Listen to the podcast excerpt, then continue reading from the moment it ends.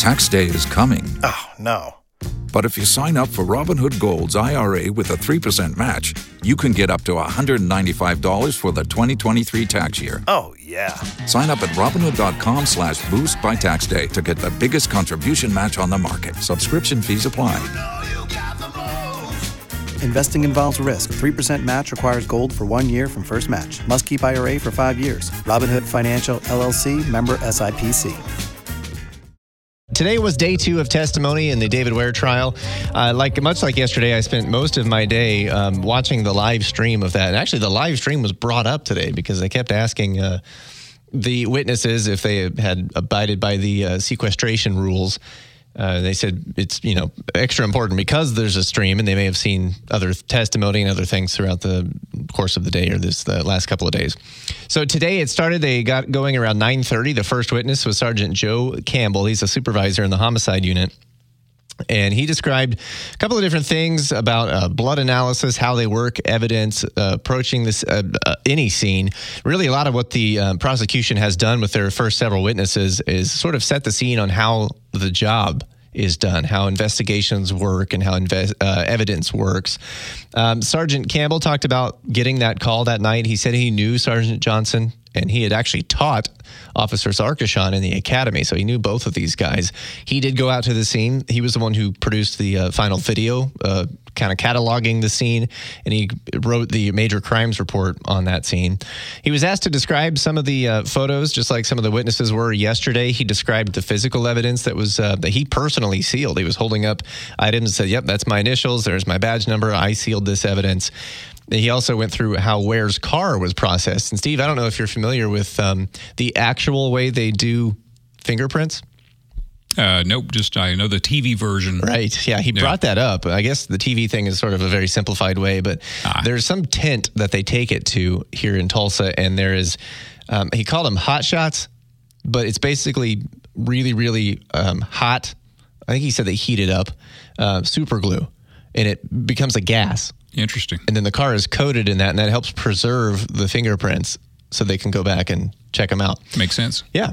I, I had no idea about how that really worked. Um, a second witness of the day was Sergeant Ben Elliott. He's the major crimes uh, sergeant. He was said he was at the police station just working out on a treadmill that morning. He was on on duty. Uh, he heard the radio traffic that two police officers had been shot. And he said he knew it was quote time to go. And of course, a lot of people heard that and did the same thing. Elliott said he knew Sergeant Johnson for 11 years, called him a mentor. So you can see they're not only um, the prosecution, not just going about these people's experience, but their personal experiences and interactions with Johnson and Zarkeshan.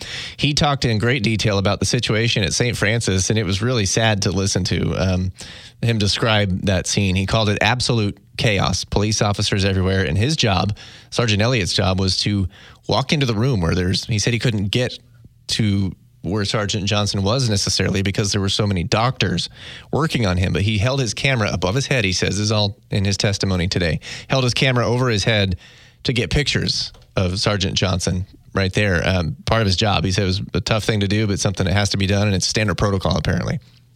He then spoke to another officer outside, who he said was. Um, really distraught. I, don't want to go into all the detail. I'm realizing it's it's probably too much information for just everybody, but um, he was really distraught and he talked about that officer's state of mind right after all of this happened. We then got to Brandon Watkins, and you might remember when this very, very, very first happened. The next day, we heard publicly that uh, the suspect, David Ware, had walked over to Sergeant Johnson and stood over him, as the, as it was said, and shot him three times. And we later got the video and saw that's not exactly how it happened. That's not really what happened. Today we found out how all that information came about. It was Sergeant Elliott who told Lieutenant Watkins, who we we talk about a lot here on the station because he is present at most homicides in town. Um, he told that to Lieutenant Watkins, who put it in his report. Later, Lieutenant Watkins would watch the video like the rest of us and said, "Well, that was incorrect." Um, so that's kind of where that came from. The day ended with them going through um, the first round of video. They showed the whole thing, some 20 minutes of the uh, dash cam from Officer Zarkeshan's car from the moment the traffic stop started to the moment uh, it kind of cuts where several officers are, are already there on the scene responding. So that that was today, day two of testimony. It continues tomorrow. They ended court about 4:45 or so this afternoon, um, right after that video. So that that'll be probably the first thing they get to tomorrow.